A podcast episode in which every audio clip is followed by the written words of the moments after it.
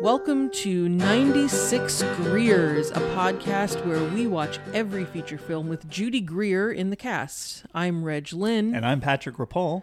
and today we're going to be talking about Studio Ghibli film uh, from 2005 called The Cat Returns. Well, actually, this wasn't. This was a 2005 release in the states. That's right. With We are- the English dub with Judy Greer in the cast. That's correct. So Judy Greer was not in the 2002 The Cat Returns because that was obviously the original Japanese right. language cast. Right, yeah. Um, and and this was before Studio Ghibli was popular enough in the states where dubs were happening right away. Right. So I actually have I have a little timeline here because I think I do think Studio Ghibli is just this institution. They're everywhere. You Mm-hmm. know, I think you could go into any Target and probably find a Studio Ghibli thing, whether it's like Mm-hmm. a T-shirt or a backpack or whatever. You can find a Totoro.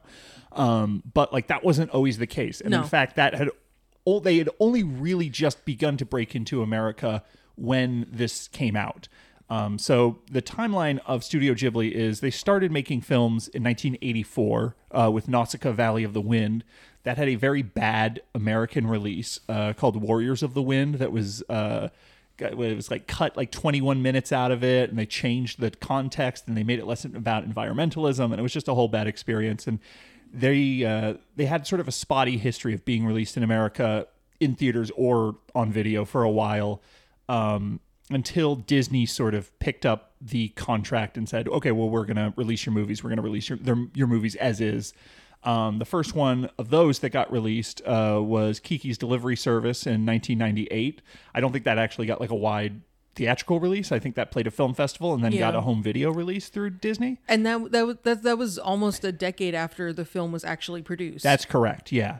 Yeah. So there some of these some of these movies like they got English dubs that like played on airplanes and stuff. Like if you went on Japan Air, you could see a English version of a uh um like a Porco Rosso or something, but like not anywhere else.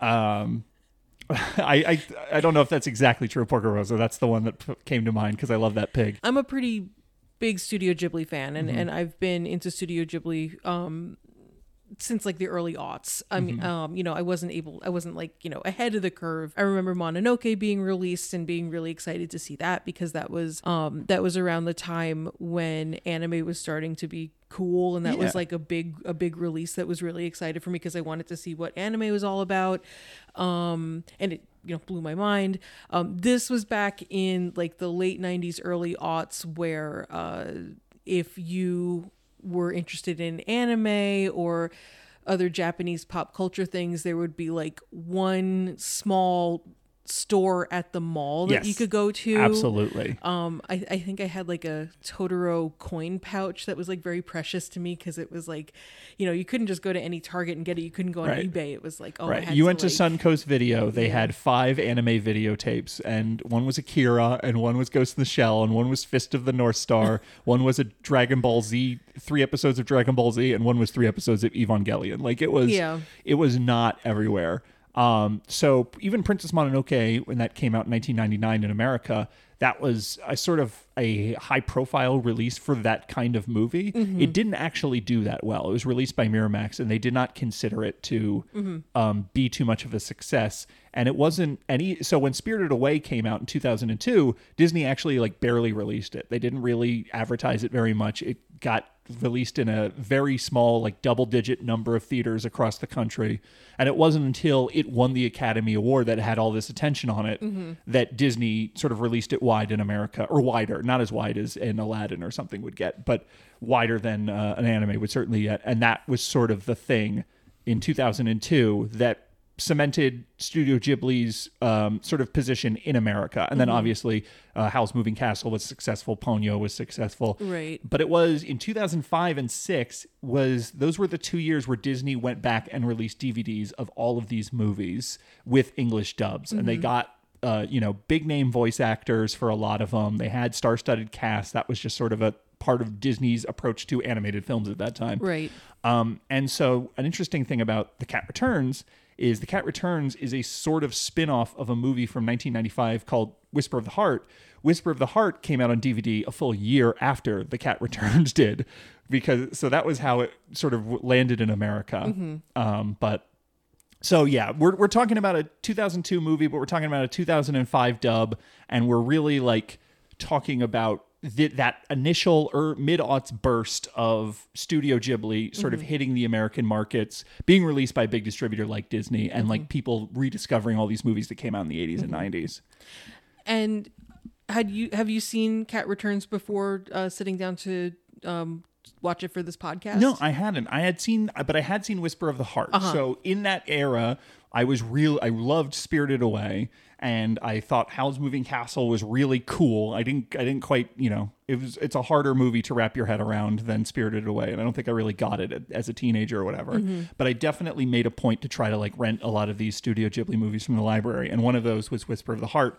And anime with me is like a very push pull relationship where I feel like I'm constantly trying to get into anime and it never quite happens because there's always something about the sensibility, about the sense of humor, about uh, some kind of aesthetic choice that like puts me off and I find embarrassing. And I think that's actually like Studio Ghibli is largely uh, free of a lot of those like more out there idiosyncratic um, super japanese like sense of humor sort of touches that a lot of and i think that's why they've crossed over so successfully in a way that a lot of other anime nowadays you know something like one piece is like the biggest thing ever but like it takes a long time for us uh, for america as a culture to get to that point.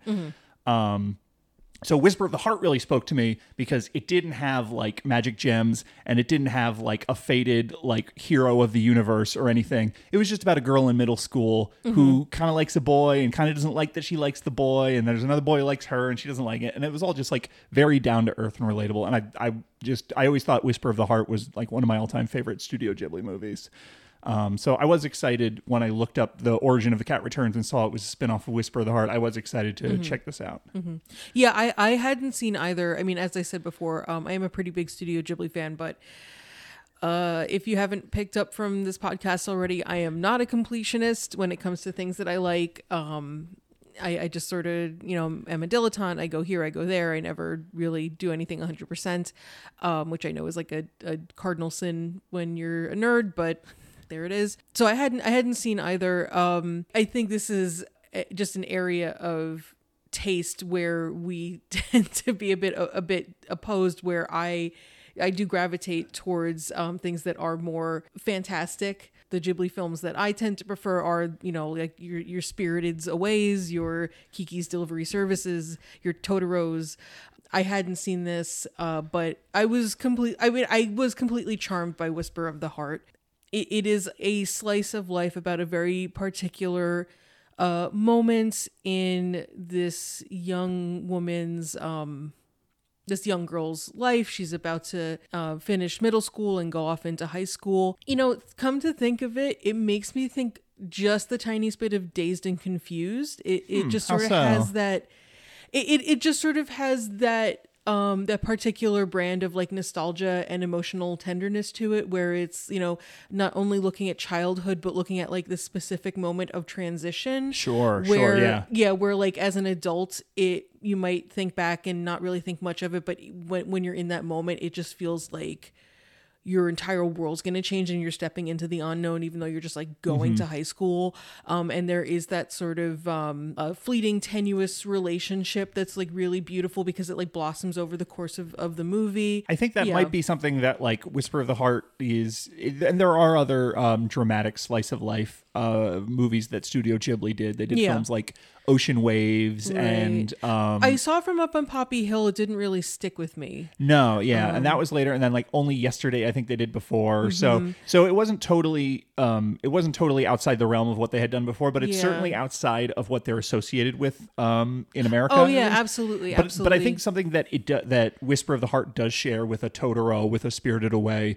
is this sort of like electric sense of possibility Mm. and this this feeling that like something big is coming around the corner, Mm-hmm. and the nature of that thing is totally out of your control and you and you can't guess what it's going to be. Oh, and i yeah, think the way absolutely. and obviously like they they tend to tell stories about uh, children or young adults Mm-hmm. and they tend to tell stories about people in that point of life but it but they do fully capture that feeling without the uh, use of forest gods or anything uh, just the just the nature of being in middle school and sort of realizing that you have to start making decisions about your future. Like that feeling itself is is powerful enough to to get those emotions across. Oh yeah, and and even when it when it is a more magical setting than than Whisper of the Heart, you usually, I mean, especially when it's like a young woman protagonist, usually the uh the the, the magical aspects of the world are kind of folding back into her emotional journey and where she is in her life. So it's not like a like like a Harry Potter kind of thing where it's like, oh, it's more about um building like a, a magical world and kind of putting like this Bildungsroman in it and they don't really necessarily comment on each other. Don't email me about this. it, it is a bit more um, interconnected. Yeah. So in Whisper of the Heart, Shizuku um, becomes totally transfixed by this small statue of this cat. Mm-hmm. Um, the Baron. It's a. It's he's got a full, very Germanic name that I completely slipped my mind and I did not actually yeah. write down in my And notes. he's an anthropomorphic cat. He's like Yes. he's like standing up. He's wearing a suit. he has like jeweled eyes and there's Mm-hmm. like a specific crack in the eyes that makes them shimmer in a specific way she finds bewitching um, and she realizes you know she's a voracious reader one of the ongoing storylines is that she keeps checking out these books that some other person has checked out and she's sort of convinced herself this is her true love and it turns out it's this boy who's been mocking her. And it's so like that's one of the central dramas at the beginning of the movie. Um, but like she being this reader she decides that um, what she wants to do with her life is she wants to write and tell stories. And that she decides that with the sort of with the help of the uh, antique shop owner where this um, little stat cat statue uh, exists she uh, he helps her sort of discover that she wants to write uh, stories about the cat uh, or a story about the baron. Um, and so the baron in whisper of the heart is the baron in the cat returns um, if is he the cat of uh, of the title? There's a lot of cats returning different places for different reasons throughout the movie, so it's hard to say exactly which cat is. Um, Muta certainly returns. That's a big return in that Yeah, movie. M- Muta being the other character from Whisper of the Heart who is uh, a character in Cat Returns. That's that's right. She follows this uh, funny cat that's on the train. Um, who and and he takes this sort of winding trail and ends up right in front of this antique store, and that is how she discovers this antique store that's uh, not too far from where her father works. And um, but all everything you said about like a girl's journey and everything that all folds back into the cat returns because um, whereas Whisper of the Heart is not a magical story, The Cat Returns is 100% the definition of magical girls fantasy. right. Um, And I went into Cat Returns because we watched Whisper of the Heart first. So and and in Whisper of the Heart when um when Shizuku is writing her story, um you you see scenes in her imagination of what she's writing where there's a there's this like young woman protagonist who's in a magical world and the baron is is guiding her and they're they're off on their magical adventure and then it, it kind of cuts back to her and, and she's you know sitting in class daydreaming and her teacher gets mad at her kind of um like like that's a, that's a good chunk of uh of the film when she's kind of going through this this like consuming creative process. So when we watched uh Cat Returns, I assumed that it was just going to flesh out what had already uh been established in Whisper of the Heart and that was not quite the case like like there's um there's like a kernel of similarity to this story that's teased in Whisper of the Heart uh but Cat Returns is besides the two characters and the sort of vibe of the movie, I, I guess um, it's really its own story and its own world. um, which probably brings us to we should uh, talk about what the plot of that story is. Yes, I would be more than happy to summarize it. Haru, a modern day teenage girl, saves the life of a cat who turns out to be Prince Loon, the son of the Cat King. The Cat King showers Haru with gifts and decides that she should marry Prince Loon. Haru doesn't want to marry a cat and seeks assistance from the Baron and Muta. Before they can help her, she is catnapped to the Cat Kingdom, where she starts to transform into a cat. The Baron and Muta rescue Haru from the castle with the help of a sympathetic cat servant named Yuki. In order to reach the portal back to the human world, the Baron, Muta, and Haru find their way through a maze to the top of a high tower. Just as the Cat King catches up with them, Prince Loon shows up, rejects the betrothal to Haru, and instead proposes to Yuki. The Cat King tries to keep Haru in the Cat Kingdom, but Prince Loon, the Baron, and Muta help Haru to escape back to the human world, where she turns back into a human girl. The end.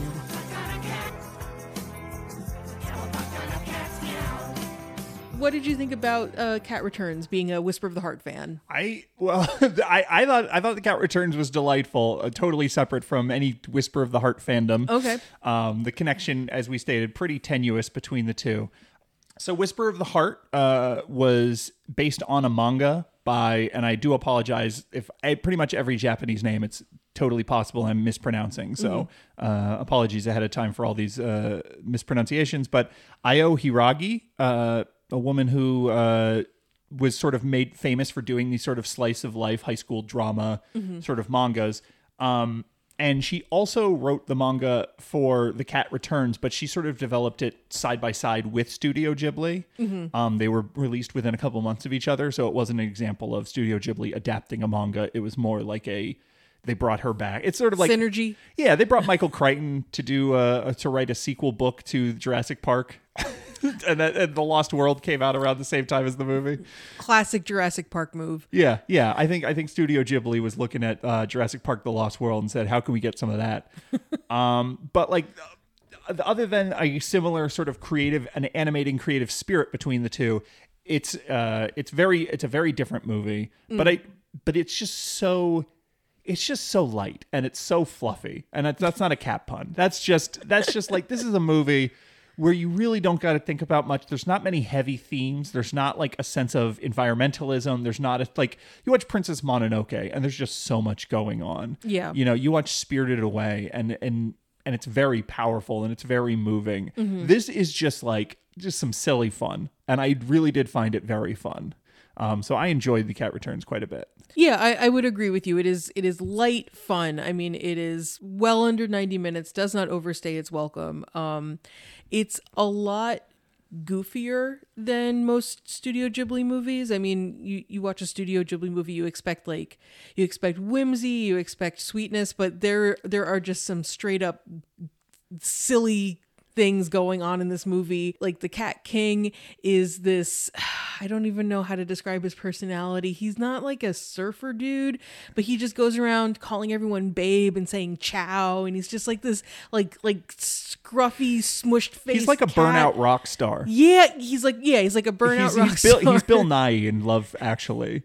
Yes, yeah, yeah. That, that's that's a really good parallel. Uh, voiced by Tim Curry. You know, there's ju- there's just that sort of like weird characterization, or um, when uh w- when Haru saves the the life of the prince, and the and the Cat Kingdom is trying to repay her for her act of bravery. They uh they stuff her school locker full of mice, and you know she has a complete fit because her locker's full of mice, and um yeah, it, it just it just kind of goes over the top in ways that I wasn't really expecting from from the Studio Ghibli movie.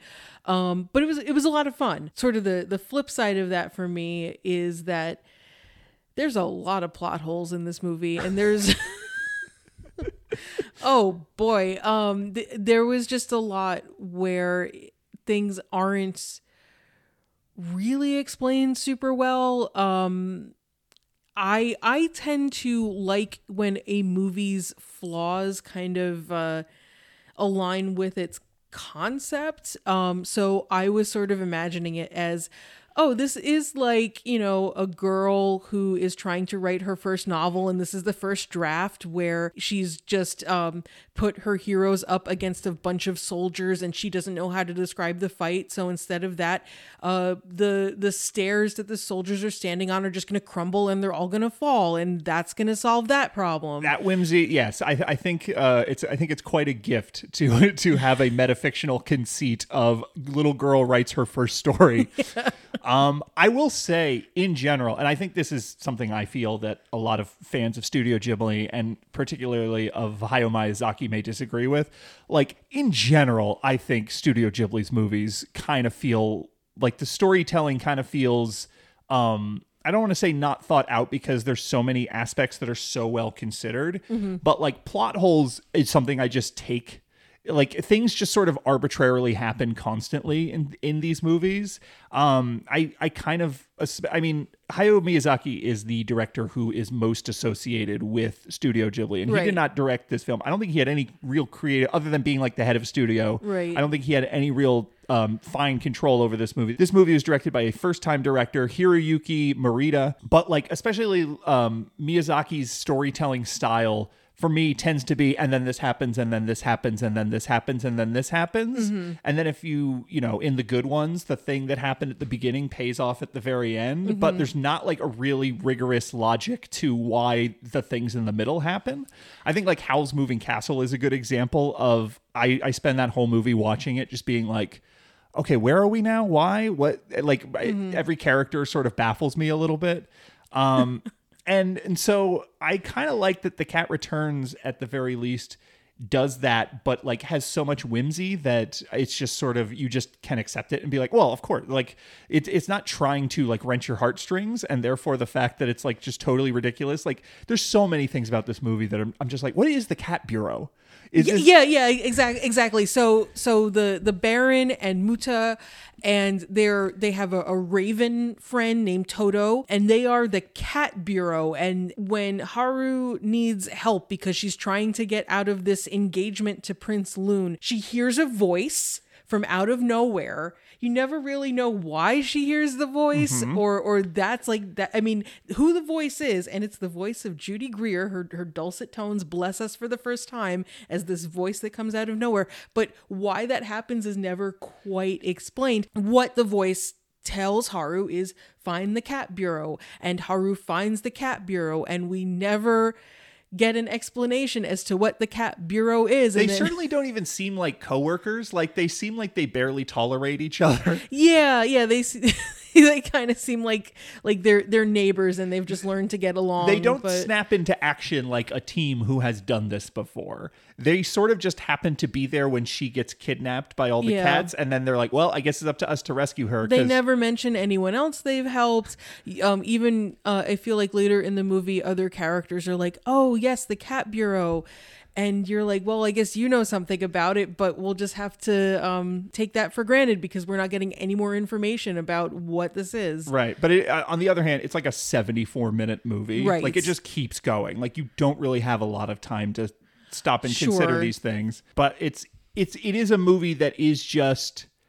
I, and I I think that is something I actually really appreciate. It is it is so economical. It Mm-hmm. is so the period of time where she says, "But cats can't talk," is like thirty seconds, and then Right. she she saves the cat. There's this cat walking across the street with a little gift in its mouth. Very cute. It drops the gift and it's trying to pick it up. And there's like some of my favorite animation in the whole movie is it like trying to nudge the box as it like struggles to get it back in its mouth. Yeah. The logistics of its dumb cat mouth not being able to pick up a box off the ground in the middle of the street as a truck comes careening towards it. Yeah. She she steals her friend's lacrosse stick. She springs into action, um, saves it, and then it does a little bow and it walks away. And she's like, "That's not true." And then later, when she tells her mom, later she tells her mom, "Yeah, something weird happened to me today." Her mom tells her story. You know, you used to think you could talk to cats, and she goes, "Oh, I guess I can still talk to cats," and that's that's it. There's not like a long period of time of like setting Yeah. up. No, this couldn't be happening. But what? You know, uh, justify this reality. There's no justification of any reality. Yeah just- yeah and then later that night the the cat king shows up with his train of of courtiers and his his secret service tuxedo cats and It's so funny. They are just like booting and stomping and punching and throwing the stray cats. So here's another I do like there's empty space because so little has any explanation whatsoever.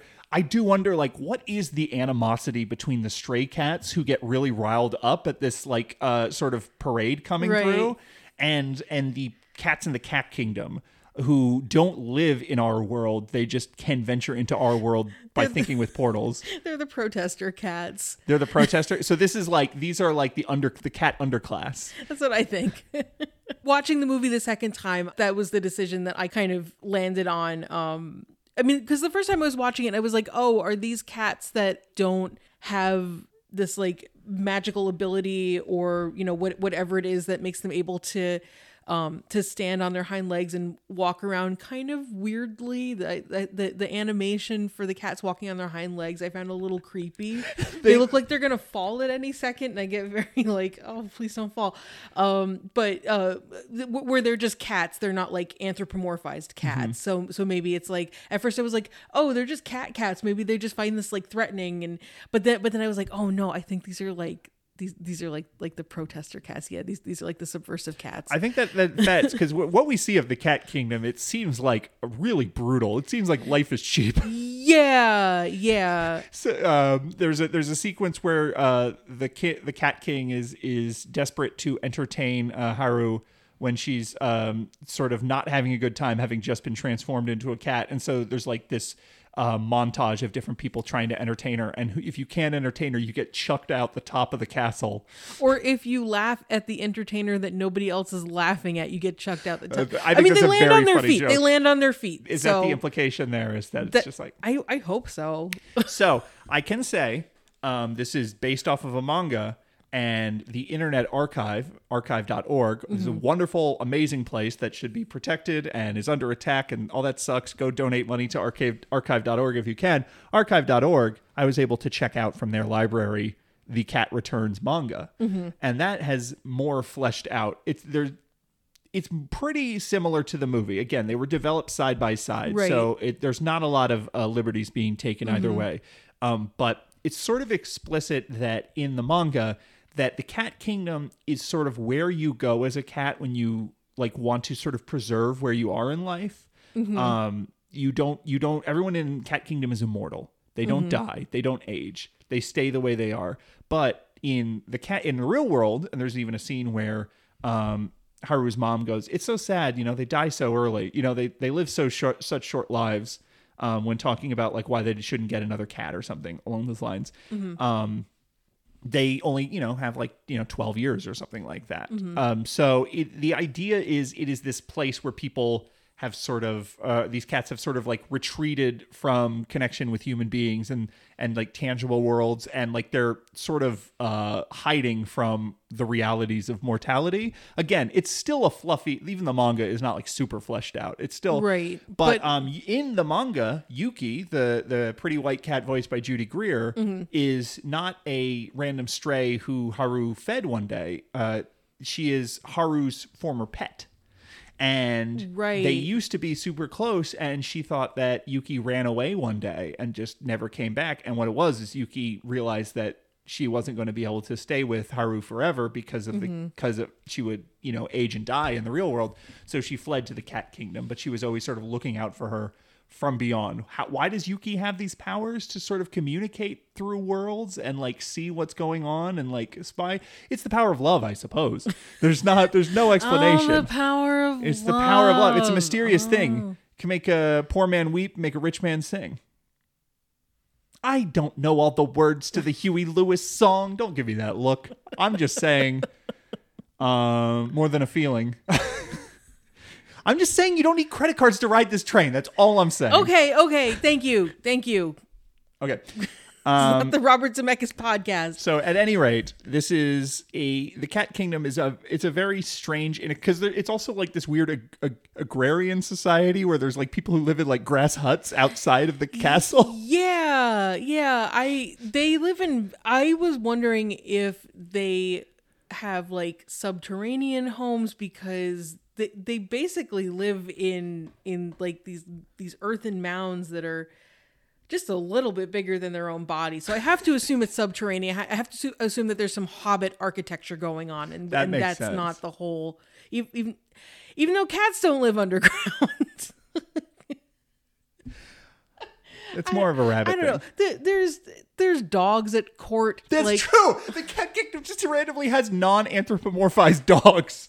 Yeah, wh- who are the same size as the cats. They're not like smaller pets. They're they're like there. Um, they seem to be understanding of what's going on, but they're on all fours and not wearing clothing. Whereas the cats are. Some of the cats wear clothing. Some of the cats don't wear clothing. I, I, the important thing about the cat returns, and I, we're jumping all around because there's really not much of a plot. Girl gets whisked away to a magical land, has an adventure, comes back home, learns about the power of her inner beauty or whatever. Um, the thing that is important about some cats having clothes and some cats having not, some cats being more anthropomorphized than others, is it makes some of them sexy. and ultimately, this is a story about a furry discovering she's a furry and going, wait a second. I think I know, I think I learned something about myself. I knew I liked that cute boy. There's another part of me I didn't know about, and that's that sometimes cats are sexy. So the Baron, Mm-hmm. um, Voiced by Cary Elwes. In both movies, in both bo- That's true. Very elegant. yes, he's dashing, sophisticated, brave, old world European. Um, you know, uh, and and yes, uh, Haru definitely has some some moments where she just gets lost in his eyes, and uh, immediately. So so when she goes to the cat kingdom, part of her going through that portal is that she shrinks down to cat size. So in the real world when the cats all show up, they're all tiny compared to her because they're cat size and she's human size. Um when she first meets the baron, he is smaller than the average house cat. Um and she is still full human size and she looks down at him and goes, "Oh." and and she and, and I don't think she's the only one. When when the Baron makes his dramatic appearance at court, the the king's right hand man goes, "Oh, he's so cool, he's so handsome." so so she's not the only one who's who's taking. He's not even a cat. He is he's That's a true. cat figurine who uh basically had a velveteen rabbit happen to him where it's like oh he was crafted with so much love that he gained his his life and his Yeah. sentience um that power of love really works on multiple levels in Yeah. this movie, I guess.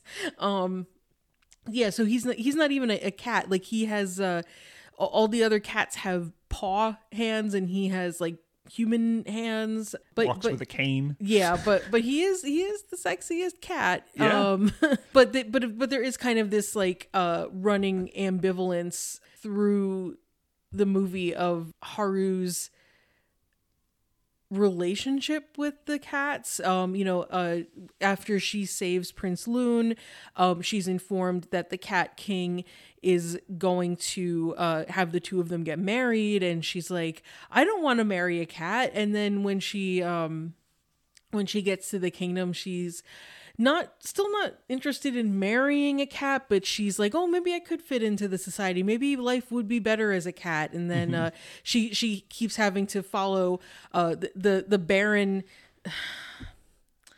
So of course because of the kind of movie it is they have to have some kind of um message you know uh some kind of moral that is directly stated several times. And in this movie it's believe in yourself. And the, the- it doesn't seem to be so much about uh Haru's confidence as it is about her remembering that she's a human and remembering that she does not belong in the cat kingdom because she has these moments where she's like oh i'm she she's kind of uh, getting seduced by the fantasy of of being a, a princess in a kingdom and um you know not having to worry about um her normal life worries but then she kind of snaps out of it and says no i can't i can't be here i can't do this. Uh and the, the baron seems to be a sort of uh conflicting um influence on her because on one hand he's telling her remember who you are believe in yourself. But on the other hand uh she she gets very enamored with him. And there's even a moment where uh she she's kind of uh they, they're dancing um this waltz and she's kind of getting lost in his eyes and thinking about how dreamy he is. And then like she sprouts whiskers. Is, is she full blown gets aroused and there's like a there's like a joke about it by her, by the whiskers sprouting out when she gets turned on. It's it's it's a bit more body than you might expect from Yeah. Studio Ghibli, as coded Yeah. as it is. I think the thing about uh, Haru is her passivity, is that she feels like she's a mess. She's someone who's always late. She Yeah. always wakes up late. She's always on the run. She she's constantly late to class and she feels overlooked and ignored by the boys she likes and she just doesn't feel like she quite uh you know has her shit together and um all these cats come by after she saves this prince and they're constantly telling her how beautiful she is Right. and and they're constantly telling her like no no no this is what you know, trust us. This is what's going to be good for you. We know you're really going to love this. Like you, you don't even know. This is going to be your new life. It's going to be mm-hmm. great. Don't even worry about it. You, mm-hmm. you might be apprehensive or whatever. Everyone gets the mm-hmm. jitters, but like trust us. Like you're really hot, and so is the prince. It's all going to work out. Yeah. And at the beginning, she's very passive, and she just like sort of uh, doesn't want to be a piece. She doesn't want to uh, add any friction to anything. She she doesn't want to assert herself, her voice. Um, like when she gets to the bureau, there's two moments where uh, the the the members of the cat bureau, um, one of which who's a cat, one of which who is a statue, and one of which who's a, bird statue, the cat bureau. Um, that when she gets to the cat bureau, like they start fighting, and then she is instantly like, "Oh, I, I'll go. I'm sorry. I didn't mean to bother you. I, a voice told me to come here, but clearly I'm just making everything worse. I'm sorry." And when she does it a second time, that's when the cat Baron sits her down. Is like, "Look, just please, one thing, just be yourself. Just assert yourself. Just like be Yeah. confident in who you are." And her sort of moment of growth at the end is when the prince comes back and says, "Well, I don't want to marry Haru. I want to marry Yuki." The king's like, "Hmm." well, she can marry me. And then she's just like, you know what? Fuck you. No, I'm not going to marry the weird ass cat. Your eyeballs going in two different directions. You're like, Park chameleon, you freak. Get out of here. I'm not marrying a cat. And that's final. And that's like the growth moment is like, she actually, it, she, Right. she becomes the point of friction it, to in order to assert what she wants. Right, right. Um, the Baron, I, I like that the Baron notices that she thinks he's hot, and he is sort of doing the like responsible adult thing at like young girls' attention to him, where he's like, "That's nice." Yeah. Like he, she's like, "I have to say, I kind of have a crush on you," and he does not encourage it anyway. He just goes, "It's nice that you're honest." it's it's a little bit like a, like Twin Peaks with uh, yes, Dale Cooper and uh, uh, Au- Aubrey. Au- Au- Audrey. Audrey. Yeah, yes, yes. Yeah, with yeah with Dale Cooper and Audrey, where she's uh completely head over heels in love with him, and he's like, "I am a professional, and you are in high school." and you'll be just fine. So don't worry about it. Like he, he's like taking her feelings into concern while like rejecting this this uh, setup. Yeah. So I, I do like that about the Baron that he's just like, though. Then again, he does dance with her, but maybe that's maybe that's just his way of getting close enough to her that she can see through the mask he's wearing and see Y- oh yeah, I think that that's definitely part because of um when she gets transported to the Cat Kingdom, they get separated, and I think that is the, his way of like reconnecting with her so that they can um help her escape I, from the from the castle. I don't think there was anything untoward about. Oh yeah, no, about no. That. I just So to, so to kind of um, go back to what you were saying about um, uh, Haru's growth over the course of the movie from sort of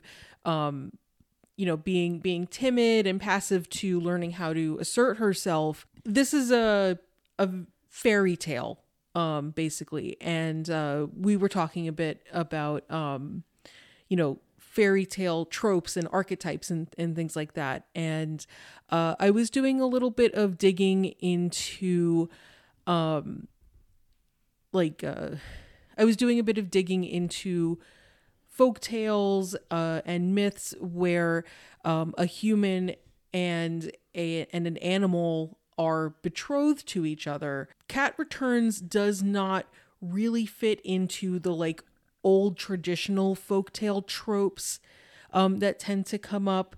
Um, with the older animal bridegroom uh, trope, you see you, you have things like Beauty and the Beast. You have things like the Frog Prince. Even in in Greek mythology, you have um, Eros and Psyche.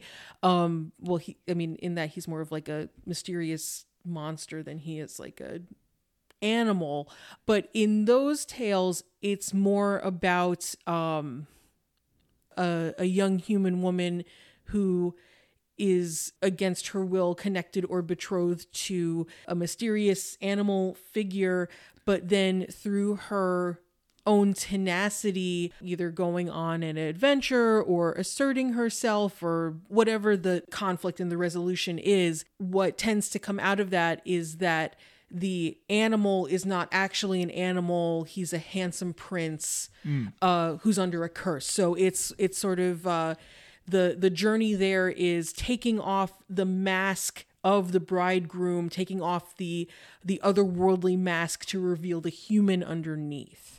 Um, that's not really what is happening in this movie because you have the cat prince who is a cat and he is the cattest cat who ever catted. You have Haru who uh, is the humanist human who ever humaned, and um, at the end of the movie they are they are just sort of nodding to each other on the street.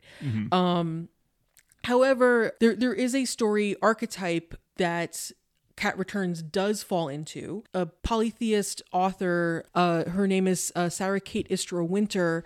She has done a lot of her research into um, a story archetype or trope that she calls uh, Girls Underground. Um, and she's written a book on it.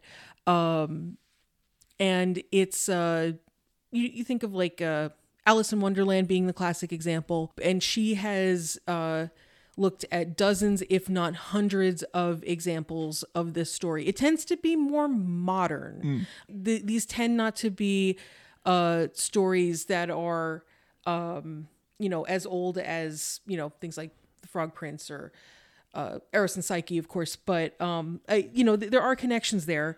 Um, so on her website, she has a uh, blurb that gives like an overview of what that classic girls underground story is. Um, so I went through it. I looked at it. I took out the parts that were not in the cat returns, but I only took out three things. Okay.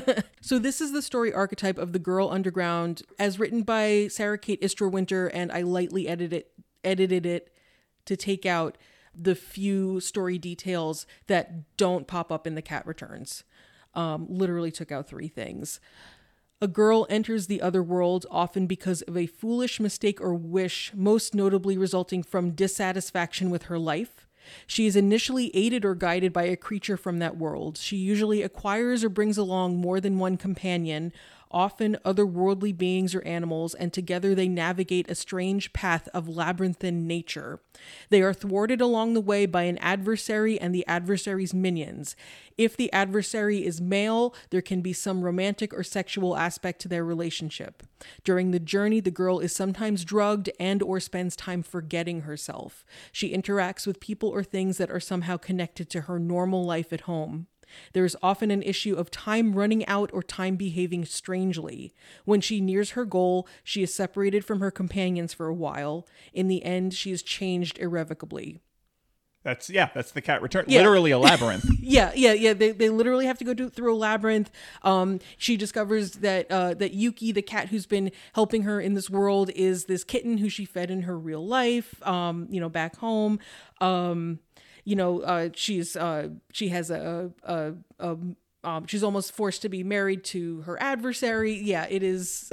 It is cl- classic. I mean, it, it, it Cat Returns is on the official list. Sure. Um, but yeah, it is. It it very closely adheres to this trope. The um the thing I find I found a little bit disappointing because there's only one instance of it that I picked up, and I've seen this now three times, and uh, I was looking for it the second two times. Um, was the Wizard of Oz factor where it's like Dorothy's uh, I forget if it's like her uncle, her her uncle's friend. I forget who the the men in her life who then show up in Oz as Tin Man and everyone else Oh, Yeah, they're like the farm hands. the farm hands and- yeah. Um, there's that there's that sense of like her quotidian life sort of becoming fantastic Right. through the power of this journey or whatever and there's only one instance in the cat returns which is when she's late for school and she's running to school there is just a bunch of goons on a baseball team who are Right. marching down the stairs Right, and she they're blocking loses her, her shoe, and then and then she's trying to get it, but but the bros have to keep their and, heart and rate they're all up. going hup, hup, hup, hup, hup, hup, hup, hup, hup, as this like endless parade of baseball Yeah. players like runs between her and her shoe and that is the soldiers who start chasing after her when they're in the labyrinth. They do the exact same thing. They run down the stairs going hup hup hup hup hup Right, and i was like and when i saw that i was like oh there must be like all these little bits and pieces that are but it's it's like not that rigorously told no, of I- a I, story didn't. Yeah, I didn't pick up anything either. I mean, she has a she has a, a gal pal at school who is nothing like Yuki. right Uh, who's her closest thing to a gal pal in, in Mm-hmm. the Cat Kingdom. Um, and and and that does that does happen a lot in in these kinds of stories where um if it's not like a a direct twinning in something like Coraline, um, you at least have where it's it's this sort of like dreamlike thing, like an Alice in Wonderland kind of thing, um, where it's just sort of like like images of her life in the fantasy world. I guess I guess there are a few um sort of modern Japanese touches to the cat kingdom. That's true. Um like like there's there's a moment where um where the baron comes in and interrupts the feast that the cat king is throwing for Haru and there's a big brawl and you see that uh there's uh those like uh soy sauce dispensers with the red tops on the tables. You've seen it at every restaurant, every Pan Asian restaurant you've ever Yeah, been to. exactly. And, or um the the king has a surveillance system that is magical but it's also like being recorded on VCR and there's stacks of of video cassettes in his you know secret hideout. You know so there are those little touches which uh, again because they're not really part of like anything thematic or setting the mood to me that just felt kind of going back to the sort of metafiction of like oh this is a 13 year old girl who's writing this Sure, that- yeah, that um, makes that, sense. just kind of felt like an anachronism that she wouldn't think about until she goes back and edits A funny, a funny thing about uh, this story in particular, and I think this is probably why emotionally this movie really has no heft at all, Mm-hmm. is that her home life seems totally cool. Like it doesn't like she doesn't really have any major drama. Like the boy she likes is dating someone else, and she has ADHD or whatever. Yeah, you know, yeah. Mm-hmm. she's she's late for school all the time. But like. But like she has a really nice, fun, uh, playful relationship with her mother. Yeah. there isn't this sense of like, oh, there's something I'm escaping at home that is Mm-hmm. dreary or bleak, or you know, the w- the way that uh, Dorothy and Wizard of Oz, you know, has to it wants to escape the the sort of plain life of of being a Kansas farm. Right. Her, her relationship with her friend is very fun. The little scene they have together where her friend is teasing her, trying to get her to flirt with the boy that she already knows is dating someone. Like that's all fun and stuff. Right. Um, and so this idea of like, oh, of course she would want to escape and find something else, that never really registers too strongly. And then when she makes the choice to return, that also is not like, uh, oh, she must have really grown to want to come back to this. It, it always just, um, it is just a very relentlessly silly.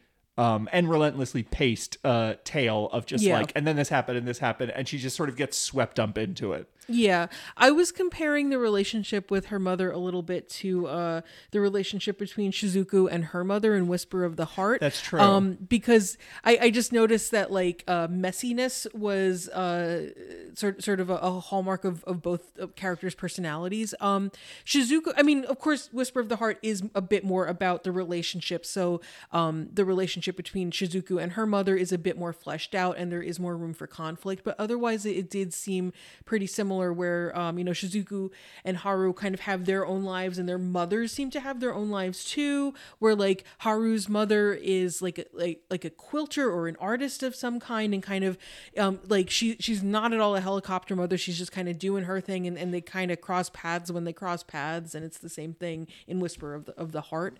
Um, you know, again, kind of feeding into my theory of like uh the of, of the metafiction where it's like, oh, uh, Haru's a little bit of a Mary Sue. in you know there you've brought up a lot of good points in that regard where that i totally because the story in this is not the story she writes it that you see her writing in whisper of the heart i just discounted it other than like oh yeah Sure. they, they took this character and did something different but like i that does make this make a lot of sense um a lot of the approaches to the storytelling um, especially when you look at like where this exists in the Studio Ghibli filmography, Mm-hmm. um, where this is this like tossed off sort of a thing. It has a much smaller budget than Yeah. Spirited Away or Yeah. Howl's Moving Castle, which it uh, was made in between. Mm-hmm. Um, it was originally going to be a direct to video thing, and then uh, they were impressed enough with the direction it was going that it did get a theatrical release in Japan, Mm-hmm. and it was successful in Japan. I think Studio Ghibli movies are pretty consistently successful in Japan, whether or not they That makes sense. do anything here. Um, but like it does make uh, it does at least have it is, but it is more interesting when you do consider that metafictional um aspect. Uh, I think another reason why this movie works really well is I actually really like Anne Hathaway, who does the voice of Haru, Mm. and I'm not necessarily like an Anne Hathaway like I don't love her or hate her or anything. I'm she's fine. Uh, Mm-hmm. I I don't have a lot of strong feelings about Anne Hathaway, but I will say that like the thing that I think puts people off Anne Hathaway um, is that she's she feels very like theatrical and she feels a little bit hammy and she feels a little bit she doesn't uh, often give performances that feel completely natural. And I think that is actually what makes her a perfect uh, like protagonist for this kind of anime because she has this sort of like slightly bigger uh, kookier reaction to everything. It's a little bit more overtly comedic, and it's and it has a lot more. I, I honestly like a lot of these Disney dubs. I'm not always a huge fan of because sometimes they will choose people who don't have a lot of personality in their voice, and instead of like casting professional English voice actors, they will cast a character actor when those are two different disciplines or whatever. Um, which maybe brings us to Yuki. Uh, Judy Greer. What do you think about Judy Greer in this movie? Her very first vo- voice performance. Oh, really? yes. It seems like this this is like early enough in her career where the the Greer magic has not been established yet. Um this is you know, it's 2005. She's still in her best friend period and maybe we could add the cat returns to the, the films that make up Judy Greer being America's best friend. You know what? That's a good point. I didn't think about Um, that. she she is. I mean, e- even though the romantic art arc is hers and not Haru's, she pretty much exists in the film to support Haru. right. Her uh, Yuki is uh, very quiet, very passive. Um, I, I- mean, uh, Judy Greer's performance is given in this like very breathy whisper. She's speaking in her upper register the whole time. Like it's it's just very uh, yeah, very slight and passive. I mean- you, you just think of this like like like uh, like like a like a shy little cat who doesn't really want to come out from under the couch when when company's there. That is completely the, por- Yeah. the performance that she's giving. And and the and the character design of the cat, she has this nice little bow around her neck, and Yeah. she's very view- beautiful and fluffy and looks very elegant. Yeah. In a way that I just like. That's not Judy Greer. Yeah, yeah, uh, and and I mean, just character wise, she doesn't have a lot to work with. She's really just there to, um, to say, you know, oh, poor Miss Haru, and to give exposition, and then get married at the end, which good for her. But I mean, I mean, there's no, it comes out of nowhere. It comes a- absolutely out of nowhere where Prince Lune shows up at the end and he's like, "Oh, by the way, I wanted to marry Yuki." And Yuki's like, "Okay." And you're like, "Okay, good for them, I guess, cuz now now Haru doesn't have to marry him." But the, it's not like, "Oh, this grand love affair." It's like, "Oh, oh good. well, at least they're the same species. I guess that's good." Right. I, I want I want to amend what I said just real quick. She did a voice on a random episode of Family Guy where she was listed as various on IMDb. Uh, I was looking That this classic role. this movie came out in Japan before that Family Guy role, but the the Judy Greer performance is Uh-huh. Right. like her second vocal because I, I do think of I one of the reasons I was excited to cover this movie on this podcast was that I do think of Judy Greer as a very prolific voice actor. yeah, yeah. Um, obviously her role on Archer, Mm-hmm. but she, you know, in, if you look at most like adult animated cartoons, she there's usually an episode where she pops up and does a voice or whatever. Mm-hmm. She is just, you know, the same way she acts on all sorts of TV shows that way. Mm-hmm. Like, um, she has a very expressive, uh, very powerful, very uh, able to go very big and kooky and larger than life in Mm-hmm. a way that is like. Uh, just makes a lot of sense for most cartoons Yeah. um, but it's just not this role, not this. yeah not this no movie. I, I mean she does have there, there is like like a sweetness and a vulnerability to her um you know Sure. that she does bring to this role and um you know she is able to convey that character but i feel like the way that that sweetness and vulnerability usually shows up in is in ways that aren't so self-conscious um like i was looking on her instagram um before we started the episode, and she threw out the opening day pitch for the Dodgers. Um, so there was just a little video of that, and she's just having the time of her life. She's on the pitcher's mound, she throws it, and then she's like, you know, you know, she's like raising her arms in victory and jumping up and down, and she's just like so happy to be there, and it's so sweet and so vulnerable. But it, it wouldn't be like like Yuki would probably just be like, oh no, I couldn't possibly. She's she's she's definitely the shy girl anime trope. Yes, yeah, uh, yeah. She's absolutely, absolutely. Where, where she just be like, but everyone would be looking at me and a, a, a baseball. I've never played, ba-. but no, Judika is just out there like have like being a big dork and having having a great time and just charming everyone and um you, you know the, the the similar qualities but very different personalities. This just isn't her her movie. I mean, No. she's basically there to move the plot along. No, Tim Curry, right there, like Yeah. perfect. Uh, Yeah. Andy Richter, Oh my god. Andy Richter he plays like the herald of the Cat King. Yes, he yes he he is he's uh yeah he's the herald of the Cat King. Um, and he is he's so I I don't think I have ever seen a movie knowing that Andy Richter was was giving a a, a voice performance in it, but. He's so funny in this movie. He he is just relentlessly cheerful even when he is pulling off some kind of nefarious plot and and he just has this sort of like like jolly approach to everything and he's just real gee whiz. He reminds me a little bit of uh that Portlandia sketch with Kumail Nanjiani Yes, yes, as the as waiter. the waiter where it's just like it's like oh he's there to serve but he's got a lot of power and he just has this like little bit of smugness where it's like he knows it and he knows you know it yeah that yeah um Peter Boyle and, Ari- Peter and Boyle's Elliot so Gould so funny at this. The, Yeah. the this is Peter Boyle, sort of at the height of the uh, um, Everybody Loves oh Raymond. yeah Um, as just and he is just do, being that real grump. Um, Yeah. I, I I did want to ask.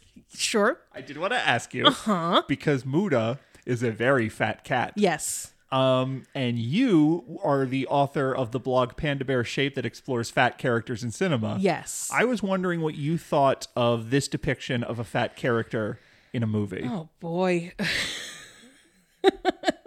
so, on a problematic scale, on a Brendan Fraser to heavyweight scale. God, yeah, yeah, we're not even going to talk about the whale. um, as I have written Panda Bear Shape, which is on indefinite hiatus, but you know, may- maybe one day. It's this is still something that I think about a lot. and the Um, and the essays that were written there are still there are lessons that you can broadly apply to all sorts of movies Yeah, oh, because absolutely, these characters absolutely. tend to fall into tropes. So Yeah. it's still worth going back and reading those essays.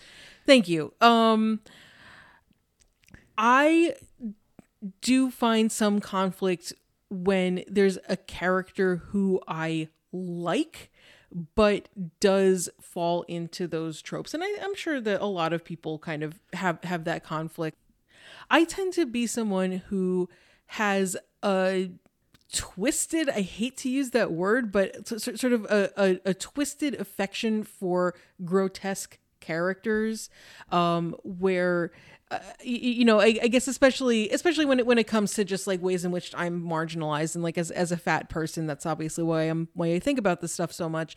Um but like when it's a fat character who is fucking ruining everything for the thin characters i i do feel this like little sense of delight in that where i'm like well you deserve it because you've just been calling this character fatso the whole movie I think that is a very uh, a more common thing than you might think. I think there's a lot of marginalized people who, especially in the queer community, when you look at the uh, queer coded villains of Disney movies, when you look at the trans uh, Mm. mm-hmm. Yeah. villains of thrillers or horror movies, I think that there are a lot of queer and trans people who have a lot of affection for those characters because everyone loves ursula yeah yeah, exactly. it's it's a lot because it's a lot of fun, and you can get um, a sort of uh, antagonistic glee from watching these people wield power, however they wield power. Yeah exactly exactly so muta is in Whisper of the Heart, Muta is just like like a regular cat. He's the kind of cat who is um, an outdoor cat who everybody feeds.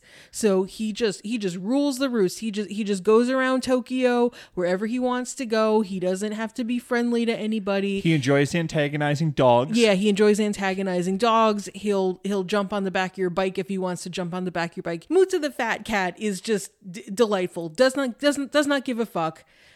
A plus fat character In Whisper of the Heart. In Whisper of the Heart. Yeah. In The Cat Returns, I think the Baron is the only one who doesn't make a shitty comment about him being fat. Mm-hmm. So so Muta and and Toto the Raven have a very antagonistic relationship. I mean, every other line that Toto says is like some shitty comment about Muta's weight.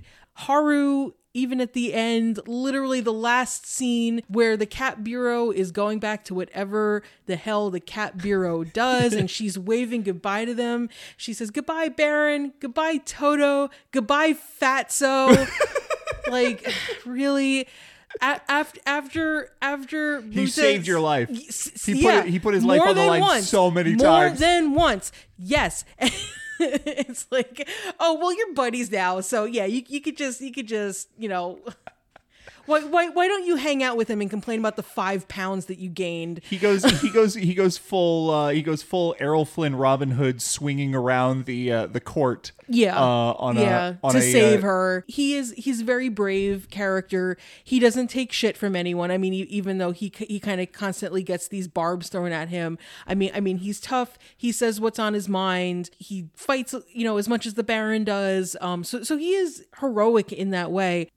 There's just uh kind of a thing with him eating Yeah. that's really off-putting there's a scene early in the movie where they first show up to the cat kingdom uh to the castle he as her as haru's bodyguard is incapacitated because he is uh brought to a waiting room where there are refreshments including a giant vat of jelly that uh you know you, you don't see what happens this this again is uh um something in this movie where um something happens off screen and you just kind of have to take for granted that that's the thing now but you know you know he sees this giant vat of jelly and and maybe he got picked up and tossed into it but uh th- the official story that Andy Richter's character gives is oh he he was just he loved the jelly so much that he that he dove in and he drowned in It's it It's a catnip jelly. yeah it's a catnip jelly He got too he- intoxicated yeah. and drowned in it. Yeah. Um I mean I mean after devouring like a few trays of goodies and you know he's he's just he's very uh food oriented um and to then, the point where like he is very shrewd and he understands the cat kingdom better than anyone because he was there. We find his backstory is that he ate every single fish yeah in the lake. Yeah so yeah so There was- during the during the climactic moment um the, the the sort of cat grand vizier keeps saying like why do i know that cat? Why does he look familiar?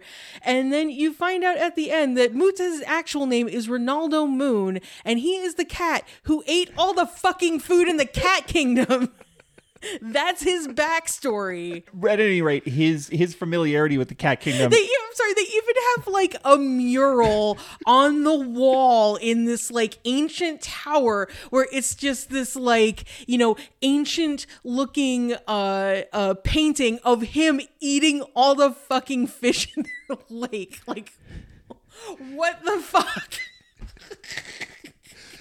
and it, and it's one of those things where it's like he is her bodyguard. He's also her guide. He- Right. the baron does not uh, make it to the cat kingdom with those two. Right. so he sort of de facto has to be her protector. And when she is sort of looking around being like wow what a cool place. Maybe i should live here. Maybe it wouldn't be so bad to be a cat. Maybe it wouldn't be so bad to marry the kid. Or he, he's like kid this isn't what you think it is. You Yeah. gotta go. Yeah. like he no, he is totally on the ball until the moment anyone ever mentions food, and then Yeah. it's like someone has turned the switch off in his brain. He goes, "All right, let me eat."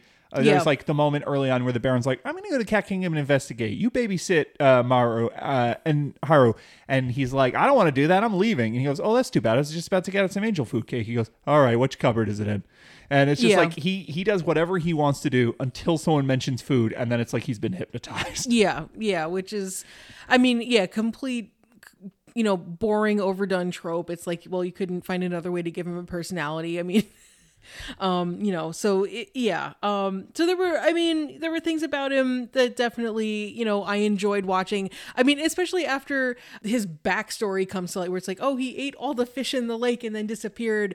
And you, you know of course of course he's being cornered with uh with, with haru and the baron. And like his his threat to them is like yeah and i'm gonna eat your castle now. And it's like okay well like like again that that's sort of that little thrill of the kind of grotesqueness coming out as like pushing back you know when you're pushed into a corner which i do you know like a lot but ultimately yeah it was sort of a dark cloud hanging over this movie for me well my rant is over um I appreciate the rant. Thank you for indulging me. My, my pleasure. I'm I'm I'm just glad that I don't have to go back and figure out the HTML to put links in. Um, perhaps we should move on to uh, a more whimsical discussion that we like to call the other segment. The other segment. Do you want to go first? I'm going to go first. Okay. Okay. This is a movie about a teenage girl realizing that she's a furry. And that doesn't mean that she wants to leave her family and friends behind and marry some dude that she met once for 15 seconds. But that does mean that she thinks cats are hot. And in the spirit of this celebration of furdom, I thought we could both come up with a persona for Judy Greer in a segment I like to call Judetopia. Okay. Um, you, would you like to start? Sure. So when I think of Judy Greer, I think of someone who has a very a very light airy kind of energy she's always very up she's always very um like like very alert very quick movements um i think she would have an avian persona Oh. Full disclosure here i have friends who were furries. It was something that i was sort of dipping my toe into gosh a, a long time ago like 15 years ago or so um, sort of like poking my nose and like oh you know is this something for me? Ultimately I, I decided that that completely respect furries but it just wasn't something for me. Part of what the barrier was for me was it didn't really click for me like what goes into making a persona so i feel like uh as much as i liked this question when i was thinking about it if if i couldn't make that connection for myself it was kind of hard to make it for judy greer even though she is someone that i have obviously put a lot of thought into over the past I few found months it. I, I will say I'm in the, I'm in the same boat. I don't I don't you know I don't understand furries in the way I don't understand anything that I'm just like a community I'm not a part of. Or it's like I also don't understand stamp collecting. That's fine. You know, like no Right. nothing against furries or anything like that. But it's just it's not how my brain works or anything. I've never thought of my a persona for myself. I don't know what that would be. Mm-hmm. Um, I found it way easier to pick a Judy Greer persona because I if it just felt like casting. Oh, okay, okay. Well, well, I mean, all that to say is, I decided that Judy Greer would be a sandpiper. Oh. But when it comes into the aspects of like fleshing out the persona, that's where I got tripped up. Sure. So I imagined like the, like like Judy Sandpiper, who is a little sandpiper, um, who is a librarian, uh, and is very enthusiastic about her job and loves to help people do research. And she uh, she wears like wire rimmed glasses uh, with uh, the the the chain that goes from the frame of the glasses around her neck. Uh, but that's as far as I got. That's fair. That's okay. So for me, I, I I might have been approaching this from a slightly different angle. Whereas I was not necessarily trying to come up with like what is the persona that best personifies Judy Greer the person. I was thinking about it in terms of casting, where I was like, what animal would I want Judy Greer to embody and do the voice of? Um and this is not who I think she is as a person, but I think this is a character that she could play well. And so I was thinking of it more in terms of like if it was her OC in a role playing game or something like that, this could be a character. You know, sometimes when you're doing a role playing game, it's fun to do something that's very different from yourself. Yeah. And to choose. And I think this is something that Judy Greer would, ha- this is a persona that she would have a lot of fun with. And surprise, she's a scaly because uh, she is a salamander and she's a very salty salamander. I said that she has yellow skin with pink spots because she's. I had to think of a way to make a salamander look very feminine, Mm-hmm. and so that was the color thing. She has a long blonde ponytail. I looked up some scalies, and a lot of them have hair hair. So I was just Uh-huh. like, all right, salamanders can have hair. Um, I was thinking about her in terms of like being a condescending yoga teacher. Um, she has a long blonde ponytail. She's like in athleisure wear. She's got like green in green crop top, green yoga pants. Um, I, and- c- I can picture this. It's great. yeah, and I'm just thinking about like a salamander who she's a yoga teacher because she's just so flexible. But because it's just like, well, yeah, that's what your body is. You're a Yeah. salamander. But Yeah. she just gets mad that everyone like she, you know, it's a fursona thing. So there's like all it's there's all sorts of animals in her Right. yoga class. But when the bear can't bend backwards the way she does, she has no patience, and she's like, no, that's not what I'm doing. Look at what I'm doing. I, I can imagine those like narrow eyes is just her looking at at you very unimpressed. She's like the kind of person that when you're talking, she kind of just is like waiting for you to stop talking so she can go about her day. Um, I don't have a care. I don't have a name for this persona, but I think I think Judy Greer as the sarcastic salamander yoga teacher is something that could uh, very well exist.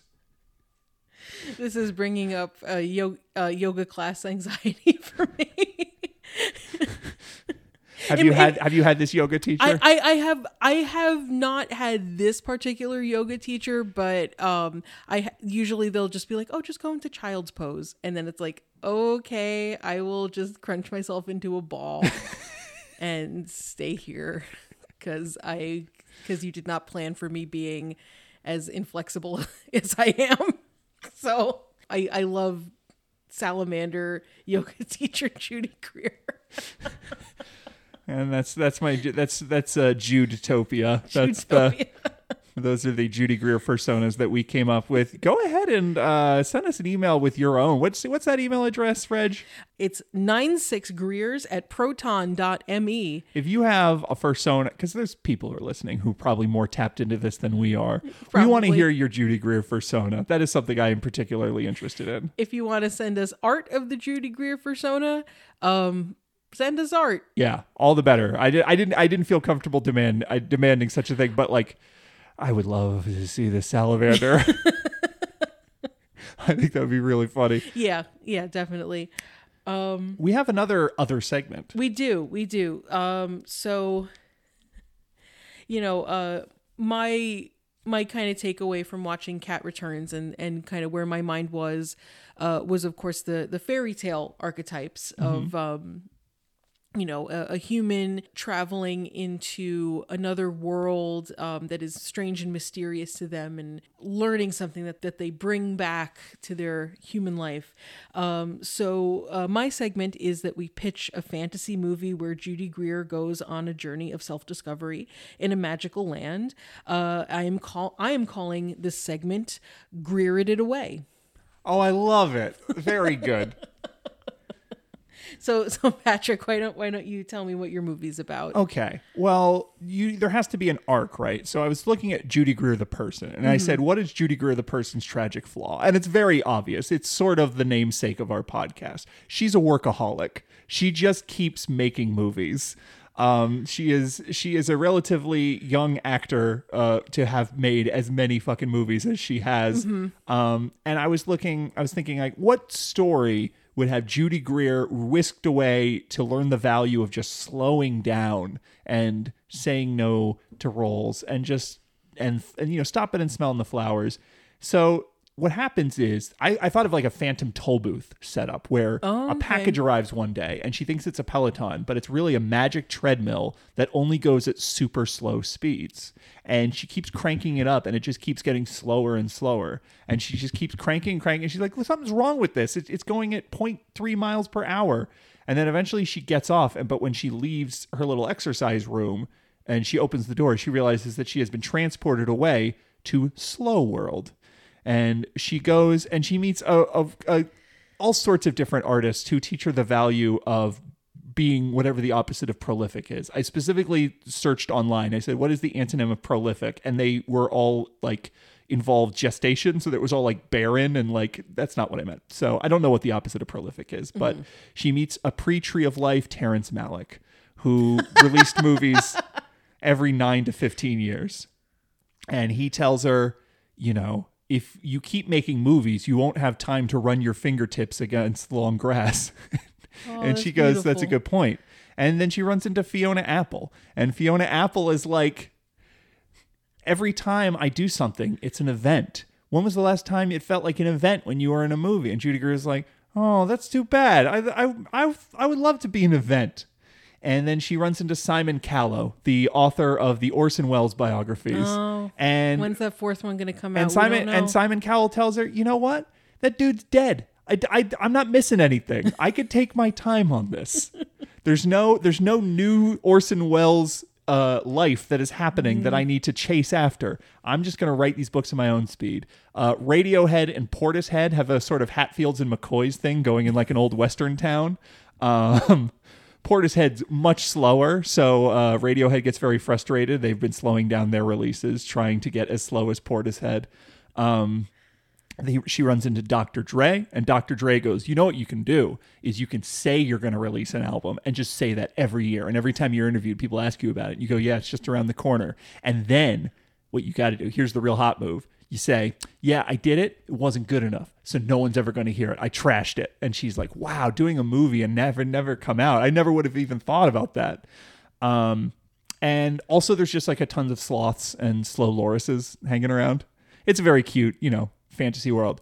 But eventually, what happens, you know, there's the balance, right? She learns she learns to appreciate slowness, but she has to realize not to go too far. And she ventures into a dark cave and she decides I'm never going to leave the the slow world. I'm going never going to do any work again. And then she hears this ominous voice. Yes, that's right. Never do any work again. And it's the Wizard of Slowness. George R. R. Martin steps out of the shadows, and she's like, "No!" so she has to rush home, and that is the story of Judy Greer in Slow World. I'm just, so I'm just imagining that like you know how how in the Wizard of Oz the the kind of framing device is like oh Dorothy hit her head and she was knocked unconscious. I'm imagining for Slow World it's like oh Judy Greer had had a um, a pot brownie and got lost in Venice Beach. Judy Greer had a codeine addiction and went to Slow World. And Pimp C was there, and Lil Wayne was there, and Future was there.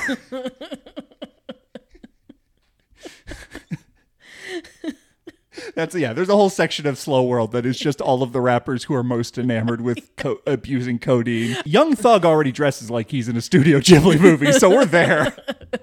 what what if the, the guide who kind of brings her out of Slow World and and back to um her her regular life is uh Todd Fields.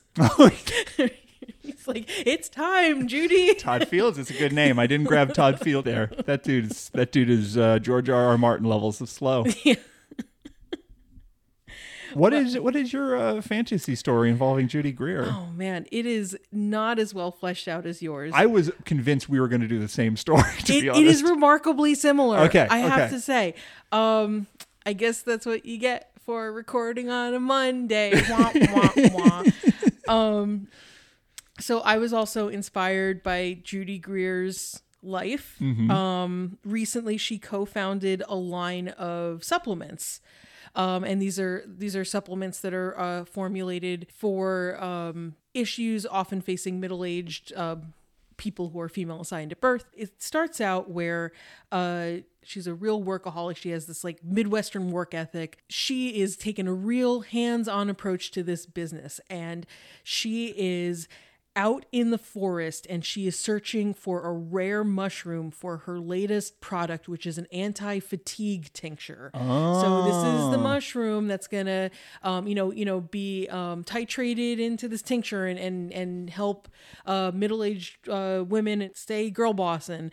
Um, so uh, while she's out in uh, in the forest um, she falls down a hole and ends up in the king in a kingdom that is uh, populated by sentient plants and fungi. Uh, and she uh, she tells them, you know, why she's out in the forest, and you know she's looking for this mushroom. Um, so they send her on a, on a quest to to find the healing mushroom, the anti fatigue mushroom, and um, I was picturing it a bit like Pan's Labyrinth, where Okay. it's it's like the quests that she goes on are you know she gets sent back to her her day to day life, and she has to do the quests there.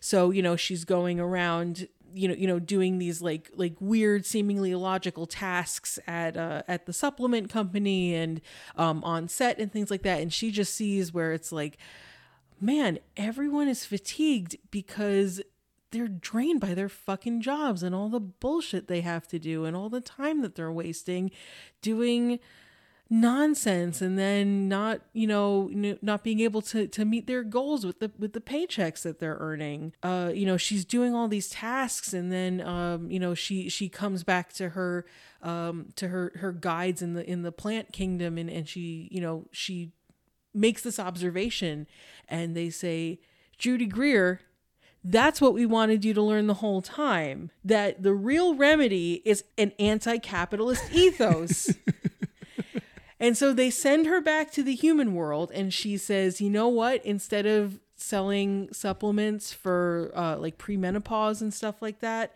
we are going to."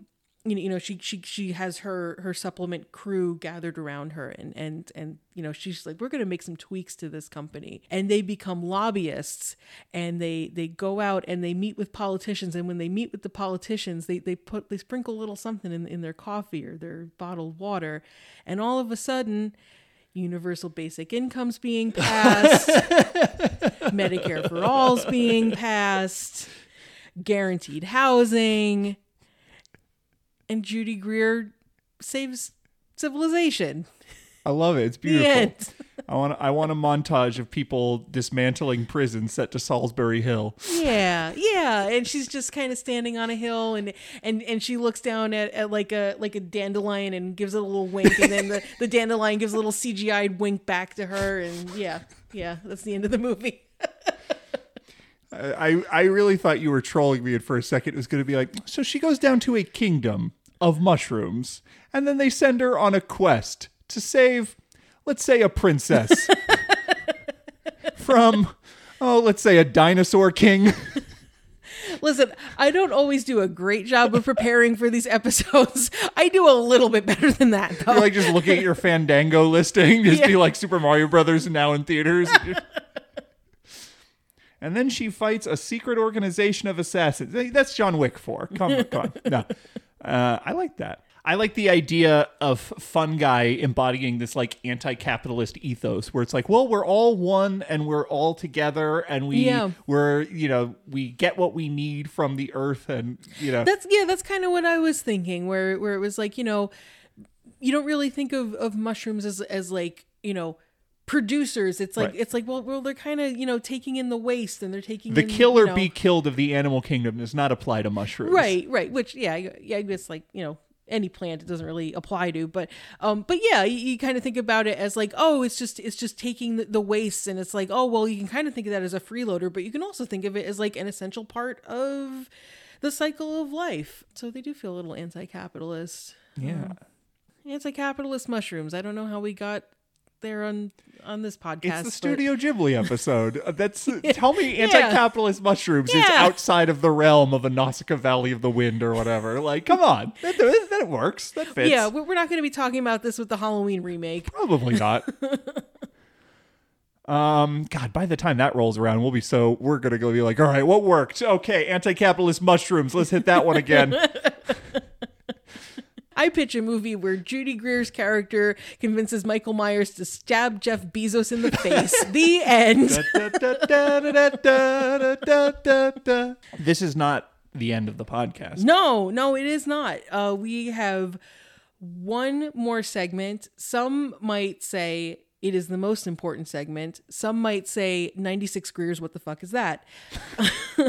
this is the segment that we like to call Judalization, where we look at all the movies that we have watched so far, um, Cat Returns being our seventh movie, and we rank these films in order of how well Judy Greer's talents are utilized in the film. From best utilized to worst utilized. What is the current list? The current list is number one is Good Boy, where she was the lead and she played uh, a, a woman who got an emotional support dog. It was just like a role perfect for her that she made much more than what was on the script. Very good. Number two, The Wedding Planner. She was the best friend role, supportive. It's just sort of like that was the Judy Greer role. Number three, The Descendants. She plays the um, cuckolded wife of uh, Matthew Lillard, and she has an emotional, uh, intense scene with George Clooney. Number four, What Planet Are You From? She plays the slightly ditzy flight attendant. Number five, we have Pottersville, where she plays Michael Shannon's best friend uh, turned love, who operates a cafe bakery. And number six was In Memory of My Father, where she talks to a corpse. Yeah, that's about the long and short of it, I'd say. Yeah. Um, Patrick. Yeah. Uh, where would you rank Cat Returns? yeah, I'm not really 100%. I, it has to be in the bottom three. Okay. I don't know if it's at the bottom. I don't know if it's above or below Pottersville or In Memory of My Father. Mm-hmm. But I have to put it below What Planet Are You From because at least What Planet Are You From utilizes her sort of kooky comedic energy Yeah. as as Yeah. thankless a role as that might be. Mm-hmm. Um, whereas uh, this feels more in line with Pottersville in Memory of My Father, where it's like I don't know if that's the uh, Judy Greer's the person you cast for this. Sure. I feel pretty firm in my conviction, which is uh, that she is better utilized than in Memory of My Father, but worse than Pottersville. So I would put them in between that two. I think Pottersville, her role has the same, or her role has similar drawbacks to Cat Returns, um, where her character is more passive, keeps her emotions to herself. Um, that's not what I think of as Judy Greer's strengths. Yeah. Um, but in Pottersville, Parker does get a few moments where she gets to be a bit arch. She does get to be the force that that rallies the town around Michael Shannon's character at the end. You know, she does kind of um, you know, um, have those moments where she, you know, speaks her truth and she tells people like, "No, you're not doing the right thing here."